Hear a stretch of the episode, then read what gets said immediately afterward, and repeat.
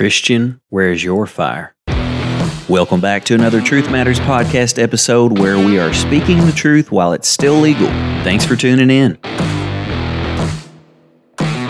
Sit back, relax, and get ready to hear the truth. I'm your host, Matt Franklin.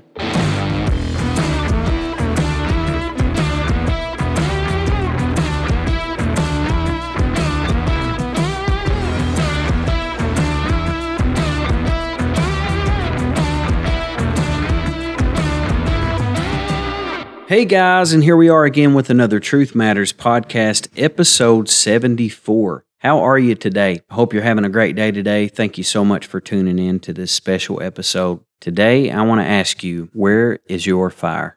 Do you have a fire? Are you on fire for God? Are you stirred up in your spirit for things that God is doing and what He's going to do in your life? Do you have that burning fire and desire on the inside of you, that passion and that hunger and that fire for God?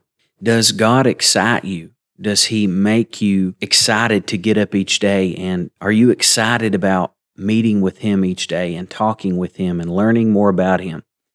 Where is your fire? Some people say that I don't need to be a fanatic and I don't need to be one of those fireball Christians, those holy roller Christians. I just want to be relative and I want to be normal like everybody else, but still be a Christian. But I tell you that there must be something different about you. There must be a passion for what you do. There must be a conviction for what you believe in. You can't be like everybody else and convince everybody else to follow you as you follow Christ. How can you change the world if there's not been a change in you?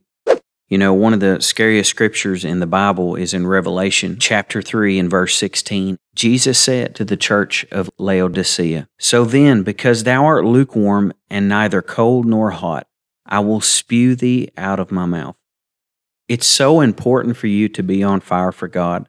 So important, in fact, that Jesus himself made the point to say, If you are not on fire for me, if you are not burning hot for me, if your flame is not burning bright for me, I would rather you be a cold hearted sinner to live your life in pleasures and live it up fully for the devil. I would rather you do that. I would rather you be a cold hearted sinner than to be a lukewarm Christian.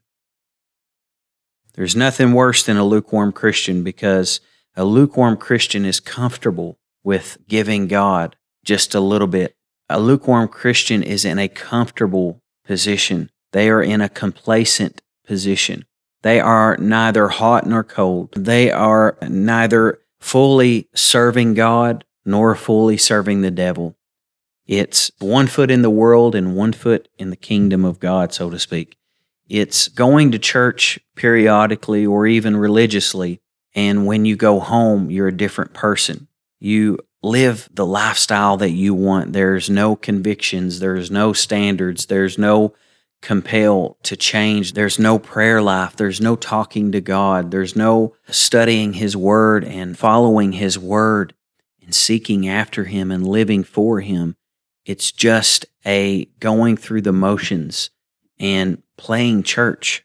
Church is nothing more than a social gathering or another box to check off your list. And it's not the priority in your life.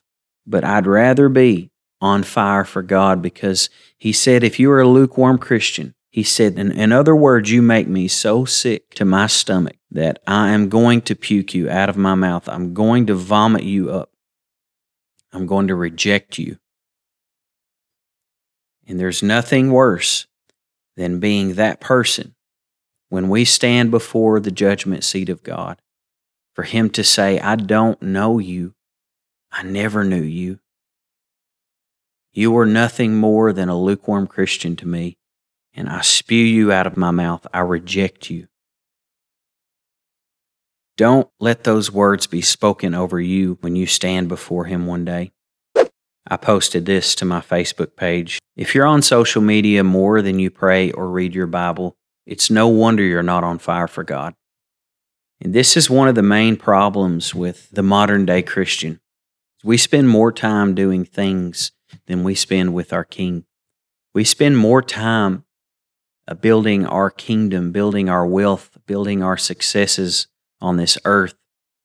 We spend more time getting involved in carnal affairs and doing things in the world. We spend more time busy for the world trying to fulfill our own fleshly desires that we have forgotten the reason why we're here. Did you know that we are aliens in this country? We are strangers and foreigners. This is not our final home.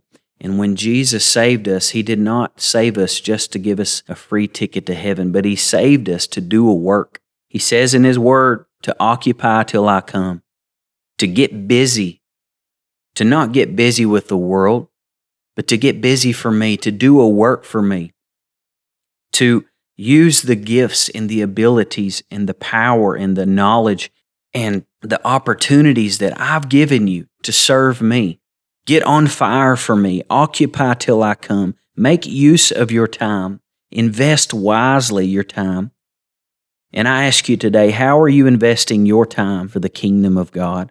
Are you occupying till He comes? Are you staying busy in His work and doing His work? Are you pouring out your heart and your soul and your talent and your gifts and your abilities and your time to the things of this world and to the pleasures of this world? Or are you giving your time to your Savior and to your God?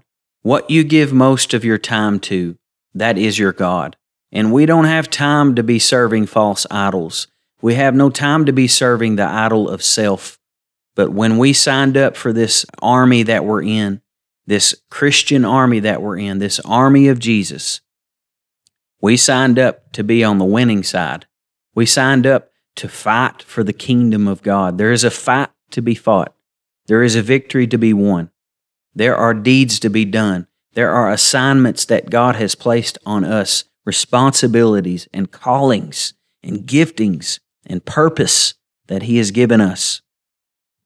And I ask you today, sir, what are you doing for the kingdom of God? I ask you today, ma'am, what are you doing for the kingdom of God? I ask you, when is the last time that you found yourself on your knees in prayer with tears falling down from your face and pouring out your heart and soul to your God? When's the last time that you opened up that dusty Bible and you read the scriptures that God has given us so graciously to read, to learn of Him? He says in His Word, to learn of me. And He compels us to learn of Him he told John in Revelation, He said, Come up hither, and I will show you great and mighty things which thou knowest not. And if we're going to learn the ways of God, if we're going to accomplish anything for God, we need to go up. And the way up is down on our knees. We've got to get back to the prayer closet. We've got to get back to fasting. We've got to get back to studying and learning His Word. We've got to learn of Him daily. This is a daily walk, folks. Christianity doesn't come with a time card. We can't clock in and out when we want. It's a full time job. And you know, the old saying goes if you enjoy your job, you'll never work a day in your life. And this is the kind of job that if you really love Him, you'll enjoy it. Yes, there will be battles. Yes, there will be uh, dark days. Yes, there will be struggles. But this is a a life that is so precious and people are in hell today wishing that they had a second chance. But you have that chance. You have that chance to do something for God today. Don't miss the opportunities that God has given you. We are on borrowed time. This is not our home, and this is not our time. But God has given us this opportunity to live for Him, to glorify Him, to do the work that He's called us to do, and to reach the lost for His glory, for His kingdom. What are you doing for Him today? Are you on fire for Him? Or are you a lukewarm Christian? Going back to the church of Laodicea, Jesus goes on to say in verse 17 of that chapter Because thou sayest, I am rich and increased with goods, and have need of nothing, and knowest not that thou art wretched and miserable and poor and blind and naked. And many people this day and age put so much trust in things, in their job, in their success, that they don't think about their soul. They don't think about their true purpose. Those things are good and those things are great. God wants us to be successful, and we need to do our best in whatever we do. But let's not forget that it's not about the blessing, it's about the blesser. It's not about the gift, but it's about the gift giver. We many times are looking at the streams of blessings when we need to go back to the source of where those streams come from. And they come from the throne of God.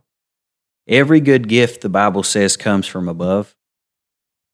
And we need not forget that it's not about the material things of this life. He put you here for a purpose and a reason so that you can do a work for Him. Don't allow the things of this world to put out your light. Don't allow the things of this world to put out your fire. I want to encourage you today to begin to throw some logs in that fire. Prayer is wood on the fire. Studying His Word is wood on the fire. Calling out to Him, talking to Him, listening to good anointed worship music is wood on the fire. Listening to some good Bible based preaching is wood on the fire. Throw some wood on the fire and burn for God again. I leave you with this quote Where there's a lukewarm church, there's no vision or hope for the future. We must fan our flame and burn for God again. Get on fire for God, Christian. The world needs your fire. If you enjoyed this podcast, please share it with your family and friends so that we can get the truth out. Have a great day, day, day, day.